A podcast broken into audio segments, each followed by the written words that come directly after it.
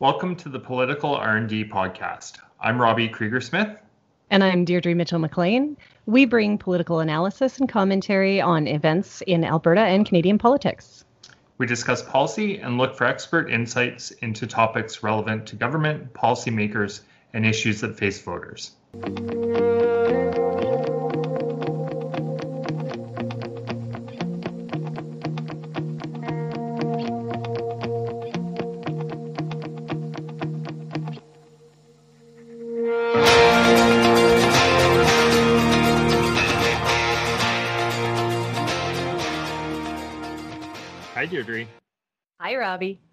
So, today we're going to be exploring the topic of media integrity. And there's been a couple of incidents recently that have been a little bit concerning. Mm-hmm. And so, what's your title for this segment? This segment is entitled Everybody Loves Media. All right. So, the first incident that we're going to talk about is uh, Calgary Herald columnist Rick Bell wrote an opinion piece that very much came across as fact based, stating that Jason Kenney had been digging into the province's books and it looked like the NDP was cooking the books to the tune of $1 billion and it may be even more. The the fun thing about this too is the timing of it. Mm-hmm. Right, because this came out one week after Kenney had cut the carbon tax, which essentially left a 1.78 billion dollar hole in the revenue. Yeah. And so it was widely shared, essentially treated as the gospel. And we all know that Rick Bell kind of has a reputation as being the UCP stenographer Ooh. more so than a reporter. But you expect a certain element of that, particularly from the Calgary Herald, which leans further to the right. But the concern with this column in particular is that as a journalist, he didn't do anything to actually verify or validate that. Mm-hmm. And so, shortly after that, there was a fiscal update that came from the UCP's own finance department that showed that the deficit for the 2018-2019 fiscal year was actually 6.7 billion dollars, which is in stark contrast to the 8.1 billion that the NDP had projected. And so there's been a fair amount of what I would call earned criticism on the mm. part of Rick Bell because there hasn't been a retraction or any sort of correction that I've seen from the Calgary Herald or from Rick. Have no, you? no, I haven't. And now I remember as well uh, Graham Thompson having a discussion on Twitter one day with someone who was complaining about one of Thompson's articles. And Graham said, I'm a columnist. Mm-hmm. So there is there is that differentiation between them, but as much as I want to lean on Bell for printing it in the first place, uh, yes, he's a columnist, but it's it's actually now that the fiscal year end has been released and basically everything that we're assuming that that column came directly from Kenney, right? All the information in it that Rick wrote about came from Jason Kenney.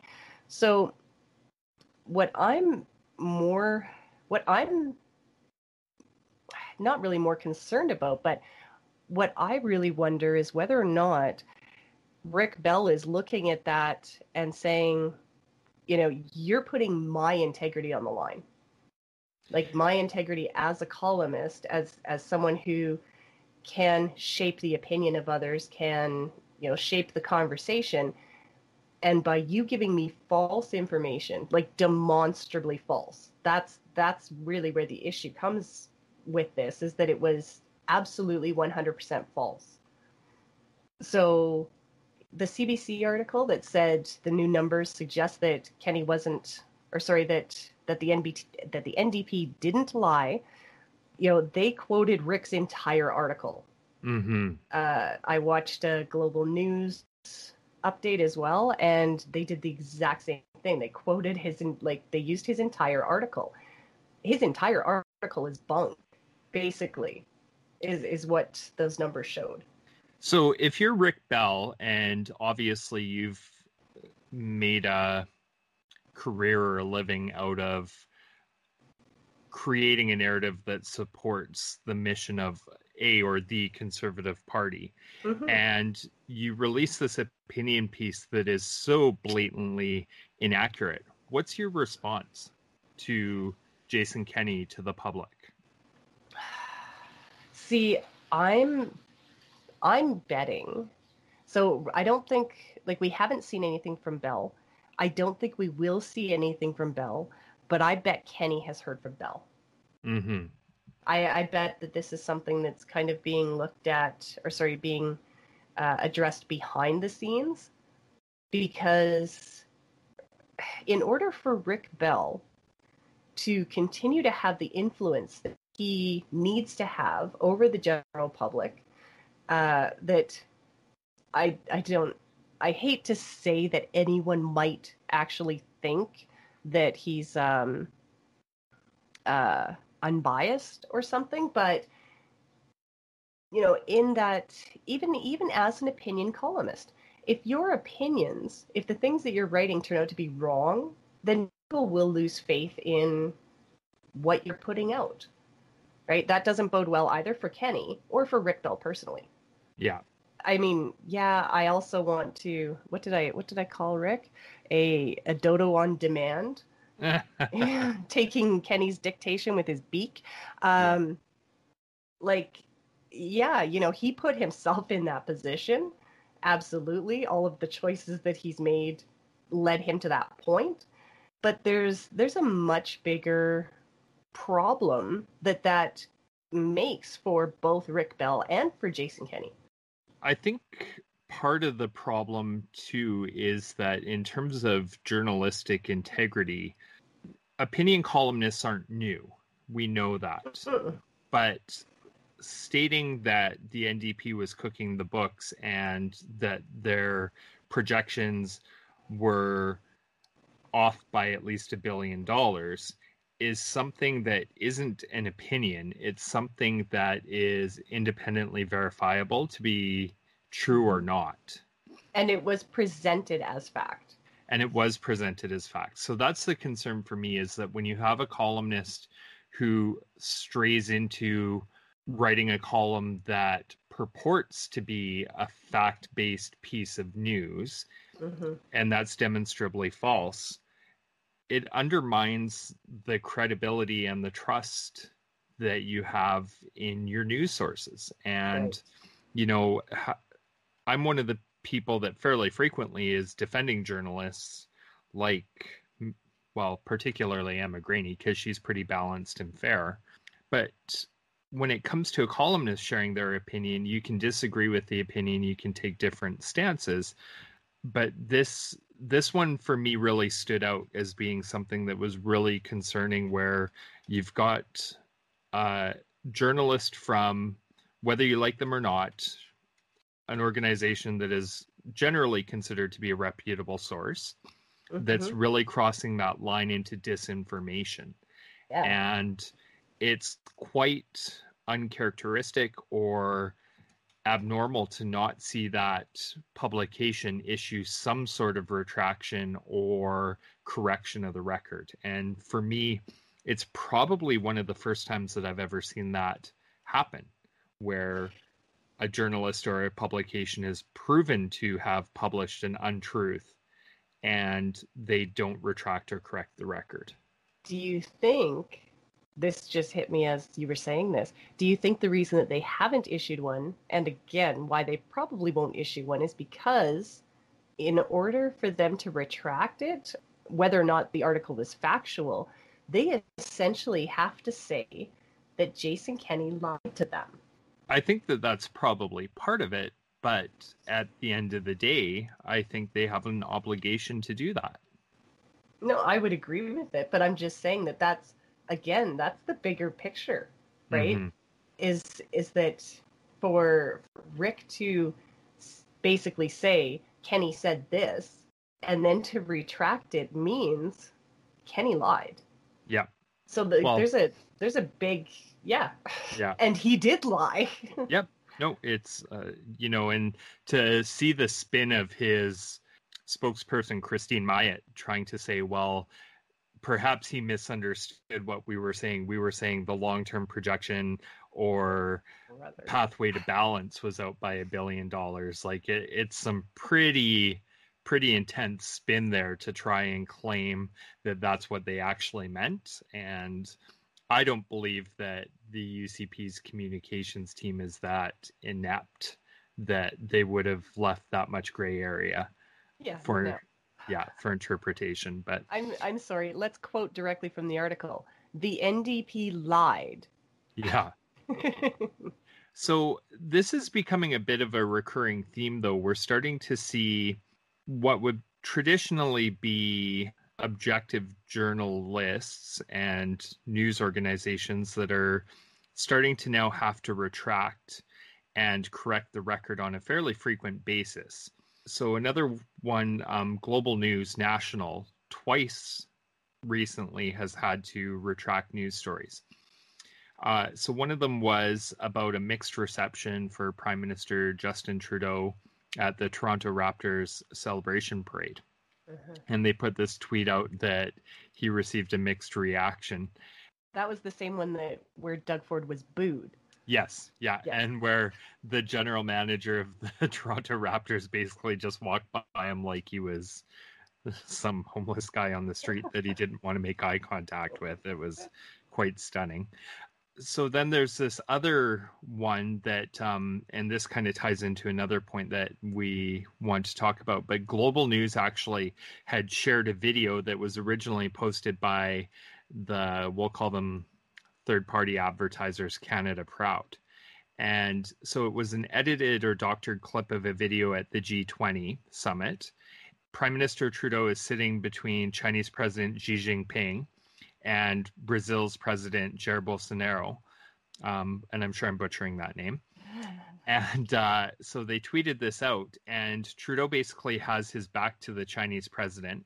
And it looks like in the video that they originally showed, he reaches out to shake the hand of the Brazilian president, and the Brazilian president turns away and kind of rebuffs him. So, of course, the conservative MPs, Michelle Rempel, shares this immediately. Erin O'Toole shares it immediately, um, which you kind of expect because they're partisan hacks, Yeah. um, saying, you know, look at how much respect the prime minister has at the G20. He's being rebuffed by all these leaders. And Global News jumps on it and shares it as well, as well as several journalists. Um, there were some student journalists, uh, one in Calgary that's at the Mount Royal University's uh, journalism program, and he shared it. And he actually put together this really interesting tweet thread about how he was duped by it. And even though he doesn't really like Trudeau, he has to, you know, acknowledge his bias and the fact that he was tricked by this. Um, but Global News is, again, you know, a reputable news source that should be above making these kinds of mistakes. And correct me if I'm wrong, Charles Adler also shared the video. Is he that did, correct? yeah. Yeah. For me, this raises a couple of interesting questions um, that kind of tie back into the whole Rick Bell Calgary Herald thing as well. Is what is the responsibility of these established media organizations to do their due diligence? And why do you think we are having these missteps where they're putting this stuff out and then having to retract or correct it? Uh, let's let's start with the first one. What is their what is their requirement to do their due dil due dil due dil Oh my god, to do their due dil their due diligence. Okay, so what is their requirement? Well, it's huge. That literally is their job, right? To to have that reputation that says you can trust us as a news source. Uh, it's that is the number one thing that they should be doing. That Yeah. is the minimum that they should be doing before they move anything. Now, I must say as well, that original portion of the video and that and that's where the issue actually came in. It I believe it was off of Global News. Like it was their video to begin with. But what Canada Proud did was they shortened it enough that all you could see was Trudeau kind of sitting in between both of them, you know, sort of looked over at at the Chinese uh, president. Yeah. President? Okay, so he sort of looks over, and then kind of turns over to uh, uh, Venezuela's president. Brazil. I or Brazil. Um, and I did notice as well, actually, when I think it was Yarrow Giesbright, uh, he he put something underneath uh, maybe Michelle Rempels, and he Yeah. said, and he said, you know what? This is what I see is him gesturing. That is actually what I got out of that that really quick uh, video as well. So you saw the gesture, you saw uh, the Brazil president, Brazilian president turn away. I got from it more of a gesture as well. It seemed to me like he was like he was gesturing. Then I saw Yarrow Giesbright's thing, and I thought, okay, you know, I'm not the only one who saw it. Fine. Um, but I didn't like I didn't really do anything with it. I I kind of looked at it as if it was um, you know slightly out of context because it was. It was what a three second video. Like it was super short. Mhm. But Global in their retraction, one of the things that they are not I don't know, did they retract it or did they just provide more of the context? I th- I would say it yeah, it wasn't necessarily a retraction so much as a correction Right. in that case where, you know, here's the fuller video and the bigger context of it. Yeah, and so I mean, when you get the the fuller video, what you see is before Trudeau sits down, uh, you had uh, China's president either with a phone and an aide over his shoulder, like he was very obviously engaged in something else, right? So when you see that, it kind of seems like okay, so do you interrupt him? And then he does turn over to uh, the Brazilian president.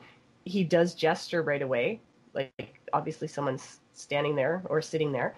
And then he turns around, the Brazilian president turns around and shakes Trudeau's hand. So Mhm. again, like once that was, once you saw the full part of the video, um, and then they also, I believe, Global also discussed the fact that the Chinese president and Trudeau were speaking uh, away from everyone else later on. Yeah. Something like that. Yeah. So, Yeah. You know, a three second video, and this, I mean, didn't this just happen if we want to think back to, uh, let's say the left took this one out of context? Uh, the brief video that was shared, uh, the pro life, it was a pro life rally. I don't remember where it was in the States. I don't think they're allowed to rally near the White House, but wherever they were down in the States, and they were, there was that youth group out of, or youth group, those students from the Yeah. Catholic high school, Yeah. right?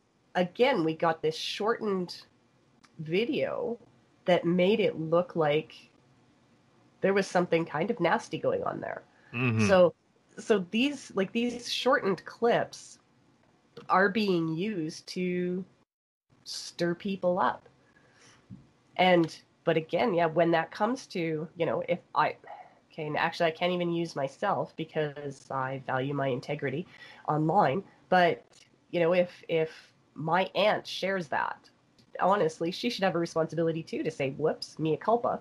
And but a respected organization they I think yeah. I think this points to a bigger problem with social media and everybody's racing to get a engagement, yeah. but to get out first as well. And so in the race to do that, they're cutting corners. And this is one area that I think and I've talked about this a little bit before where I've talked to some people and done some reading with respect to disinformation campaigns and how they started and how this was kind of an issue when radio first became a medium for communication and they went through it with television and i think we'll eventually get to a point with social media where there's going to be some level of regulation and accountability that occurs for making sure that you're putting out accurate content Mhm. and you know i think about the crtc and some of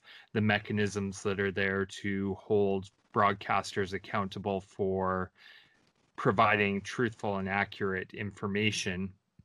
And right now, social media is really kind of an unregulated quote unquote wild west.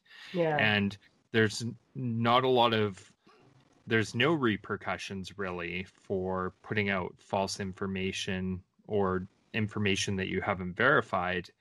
And so that's problematic because once it's out there, as we know with the internet, once it's out there, it's out there for good, right? Right. So I think that, you know, the Trudeau government has started to talk a little bit about this in terms of preparation for the election and putting restrictions on political advertising and whatnot. And although it's highly charged and politicized, I think that's the right thing to do in terms of maintaining the integrity of our systems. And what we'll eventually have to do is have some sort of quasi quasi judicial body um, Mhm. or regulatory body that's going to be charged with ensuring that particularly broadcast outlets aren't sharing false information via their social channels. And then the other thing that's concerning that I'm not so sure how you go about doing some sort of regulation that gets these under check, but these third party advertisers and faux news websites, and full disclosure, we pretend to be one of them as well. Um, but how do you make sure that only factual information is being put out there and being shared, particularly with these groups like Canada Proud or Ontario Proud, etc. Well, and that's something um, I actually I reached out to Susan Wright and Warren Kinsella. Mm, let's say about two years ago, or definitely a year ago. Whenever it was that I started adding to the end of my blog, uh, you know, whether or not this was just fact or whether or not this was an opinion, uh, whether or not it contained both. And the reason I started doing that is because of some of the other things that we were seeing, right? Mhm. I, Robbie, can't really look at ourselves like that because you and I value our integrity, Yep, right? we do. Right. So some of the phone news sites, their their agenda is absolutely to move fake news. Yeah. Right. To and like I was I was talking to a gentleman yesterday. It took me over a week. I started this before I got sick. It was it was when I wrote the article about the Calgary Herald's content works. Um, their their advertising as storytelling things, and what I had noticed from from that when I put it together, I had a really big question about something that I didn't end up writing about. And so I wrote what I wrote about that particular article, and I actually made calls to like university professors and media people around the country trying to find out more information.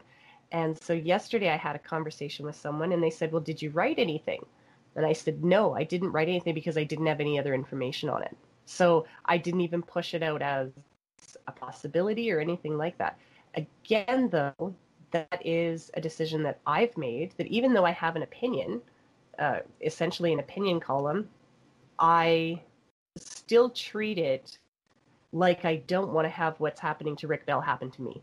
hmm Yeah. Right? No, so I think I think that's Yeah. important, and you know, certainly, there's been times where, particularly on Twitter for myself, I've, you know, like there's been a post that validates one of my biases, and you know, you get excited and you're like, oh, let's share this, and then you realize afterwards that it's wrong, and Yeah. so it's important and you know i have done this myself where i've said you know what? I was wrong or i didn't have all the facts. And Mhm. so here's why. Um but uh, i think it's important to do that and that's what really concerns me though is you've got these reputable news organizations or at least for the time being who are Yeah. relying upon non-reputable sources and people that have partisan interests and taking what they're sharing and putting out there as validated fact and that's problematic Right. Oh, for sure. And this kind of goes towards what happened with Rick Bell. mm-hmm. that we may never hear about. This one we did hear about, and uh, you and I went through. I searched Twitter this morning and found that it wasn't really a big deal. Uh, it didn't seem to be picked up very much as yep. far as Twitter commentary on it, and I was actually kind of shocked because it was a really big deal. So back in April, conversations removing the emissions cap were going around. And what had happened, Emma Graney, again, uh, like you've said, you know, she's fair and she's trustworthy, right? She's a trustworthy source. So she had started uh, mentioning that that the UCP was going to remove the emissions cap. This moved quite a bit within journalistic circles, it appears, more so than it did anywhere else. Um, but Danielle Smith was actually talking about it as well on the 26th of April and what it would mean if the emissions cap was removed. On Monday, so 27th, 20, 29th, around the 29th, 30th of April, uh, Danielle Smith was saying, well, you know, it's not in their platform, so this isn't a big deal. And that's when things had started to change. So I was looking this morning, and what Emma Graney had said was there was a tech briefing for the press. It was a spokesperson on behalf of the UCP.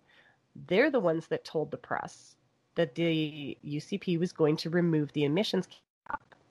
And so this is kind of what started it. But what ended up happening was the UCP communications said, you know what, this isn't in our platform so we don't know why anyone's talking about it. And they put Emma Graney's and anyone else who was in that room, and like I said, I couldn't find anything on Twitter with commentary about it other than hers still. It really put her integrity on the line. That was something that really bothered me at the time because how like how does the media deal with something like that? They were specifically told this is what this is what was going to happen and then they have the government turning around saying, no, we never said that was going to ha- happen. That one really bothered me. Yeah, it's it's problematic and it's with social media politicians have a platform that they're now able to communicate more directly to the masses and they don't really rely upon media the way that they used to. And for established politicians in particular, this becomes problematic because they're able to manage and manipulate the messaging that they put out. And I know you've seen and observed this where, for example, you've watched Facebook Live streams where there's been communication or messaging that's put out and then it gets deleted after the fact when it's challenged. Yeah.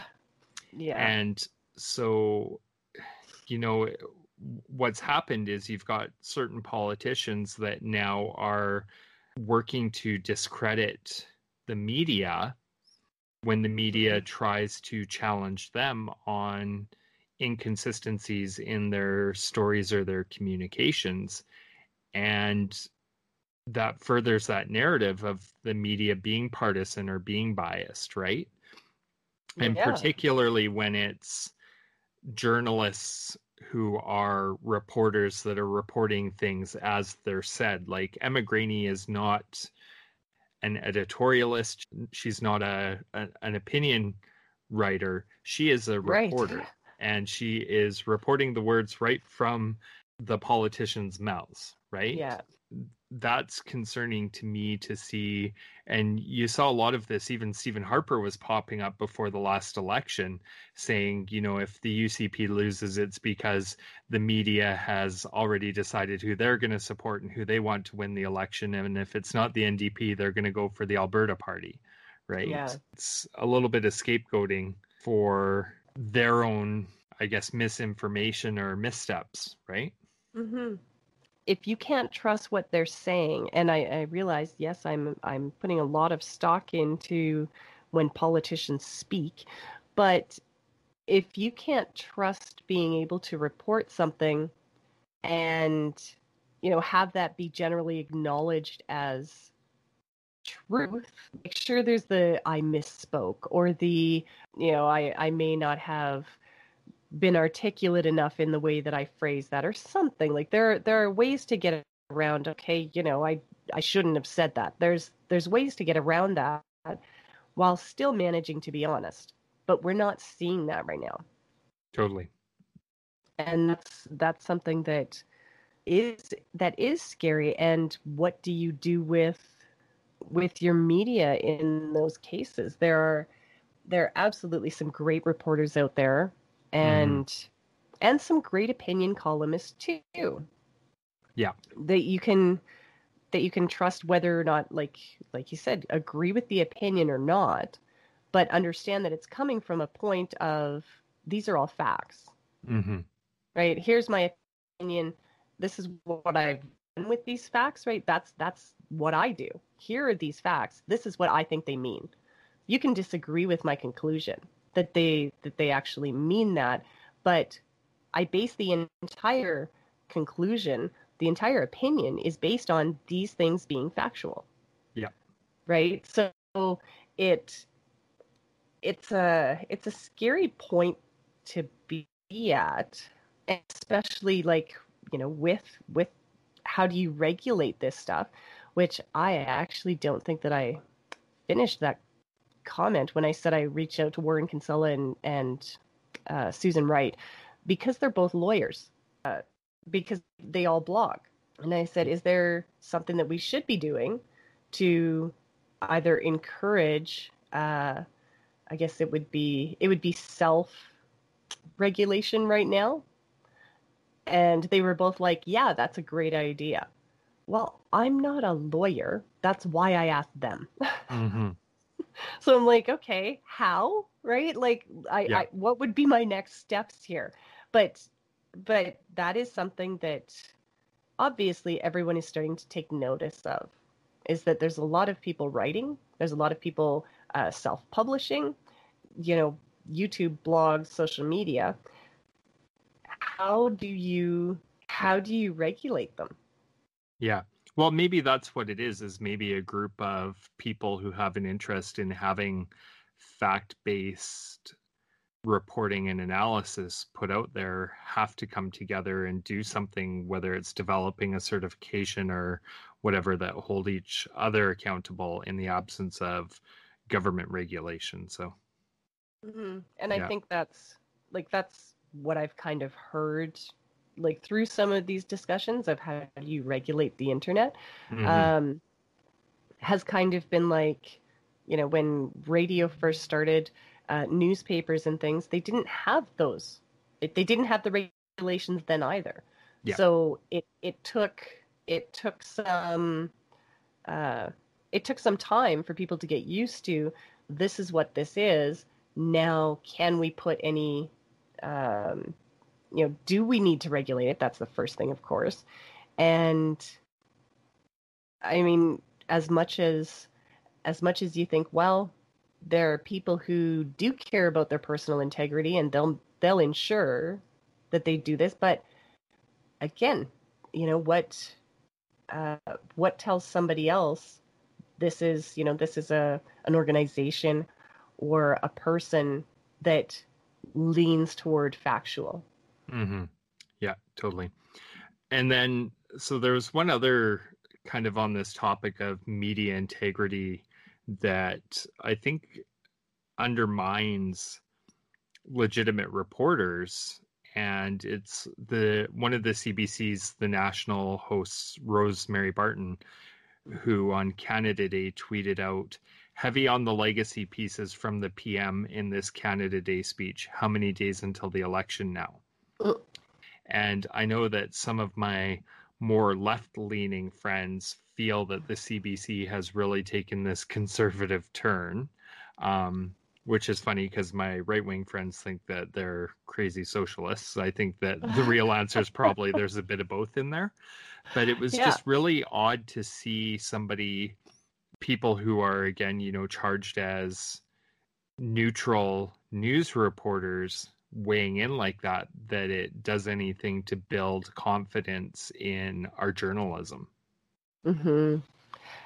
And I'm just going through the I'm just going through the responses right now and ah, they're pretty nasty. Yeah. Um, that was out of her, like her account. Um, but it does, but it does mention that she's a journalist on Parliament Hill, and co-host of CBC The National. Um, one of the things, do you remember when uh, the, I think she was a producer with Global, and this was prior to the election, but her anti Kenney uh, commentary. She received a rebuke from work and was actually encouraged to take an early retirement. Yeah, was that uh, Janet Lohr?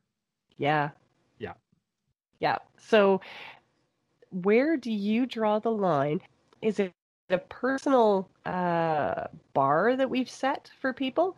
If you're a journalist, you have to be, you know, nonpartisan. You have to be neutral we expect that in their writing, but do we honestly expect that from them as an individual? It's You're a, welcome. It, yeah, it's a complex question, but here's what I think is that the as a journalist, as a reporter, or somebody who's a producer, if you're going to be critical of government obviously you're going to expect that the government or politicians may be critical of you in return. Mm-hmm. And if you're going to, it's not about even being balanced, it's about being fair. And mm. Where that crosses the line is when you get journalists or producers that start questioning motives and integrity without focusing on policies and without focusing on whether or not that politician is conducting themselves ethically and with integrity. And so, for example, you know, saying Kenney's a scumbag who just wants to hurt children is not a position that I think a journalist, particularly a reporter or an editor should be taking. Now, to say something to the effect of, Kenney promised that he was going to continue the school lunch program and he's cut that, and this is going to hurt children. That's a way that you can present in a fact based manner and say what you're really meaning while appearing to be fair and balanced. Does that make sense? Okay. No, it does. And yeah, so I think that does. a part of the problem is that with social media and people being able to blog and share opinions, et cetera, et cetera, we've gotten away from the focus on the policy and mm-hmm. we've shifted to communicating more based upon motivations and character. And that's for me where I see some journalists that have crossed the line and have done, in my view, themselves and the role a disservice, mm-hmm. if that makes sense. No, I would agree. And again, that kind of leans back to that self regulation. There's a number of things that I can say. It's how I say them. It's how I choose to to present that opinion or that argument. And there are better ways to do it than others. So yeah you know, I think that people who care will put in the work to do that. Just just kind of like that conversation that we were having uh, the other the other day with Neil, um, and he was saying, you know, I could have put more thought into some of these things before I said them.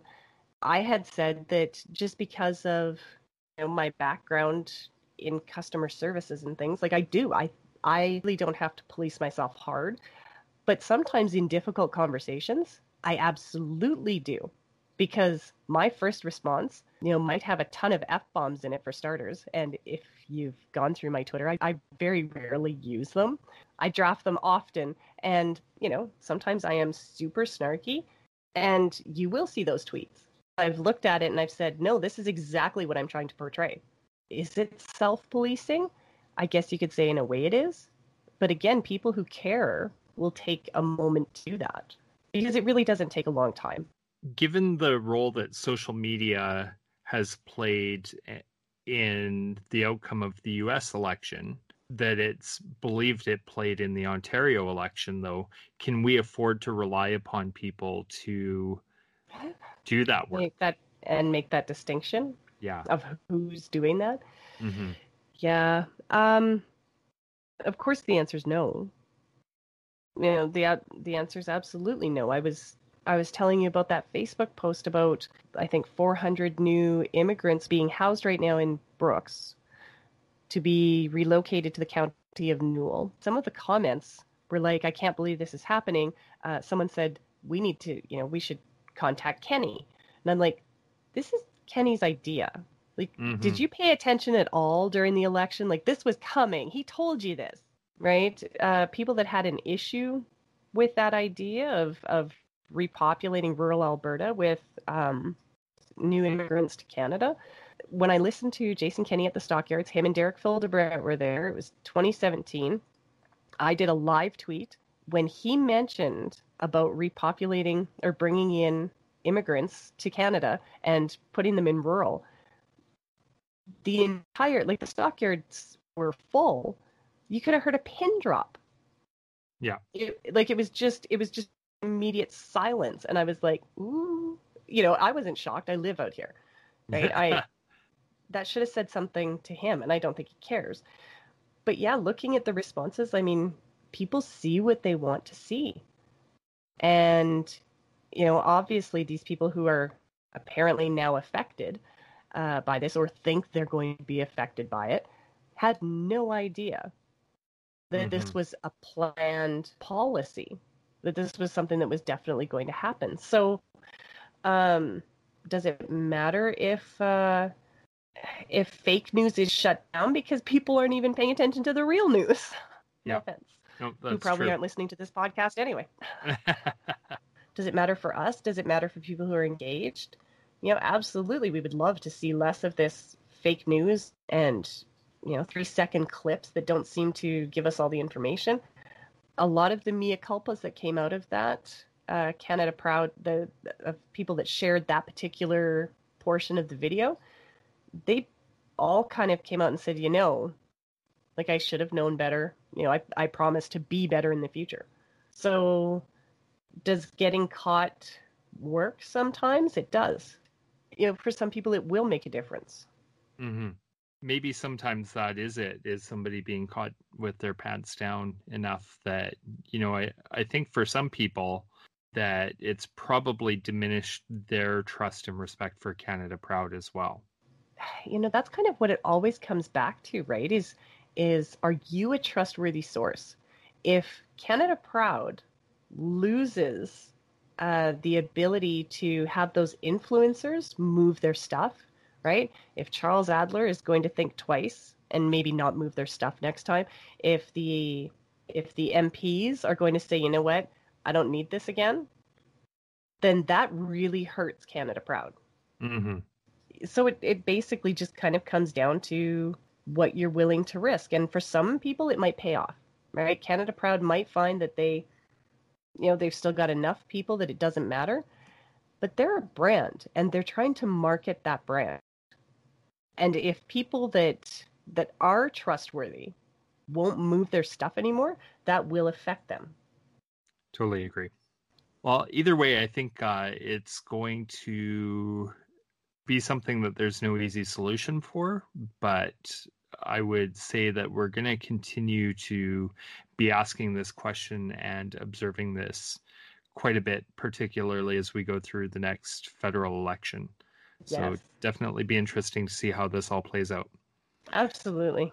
So, on that note, that's probably a good place to wrap up today's podcast. So, in our next segment, we're going to talk about Alberta politics and some of the broken promises that have occurred with the new UCP government. What's your title for this segment? The title for the next segment is called No Home Improvement. No home improvement. So, join us for that soon. Thanks for joining us for this episode. This has been the Political R&D podcast with Robbie Krieger Smith. And Deirdre Mitchell McLean. Where can people find you, Deirdre? They can find me on Twitter at Mitchell underscore AB. And you can find me online at RKS Alberta. The Political R&D podcast is available wherever you get your podcast, and you can follow us on Facebook and Twitter at Political RND. Goodbye, Robbie. Goodbye, Deirdre. Thank you.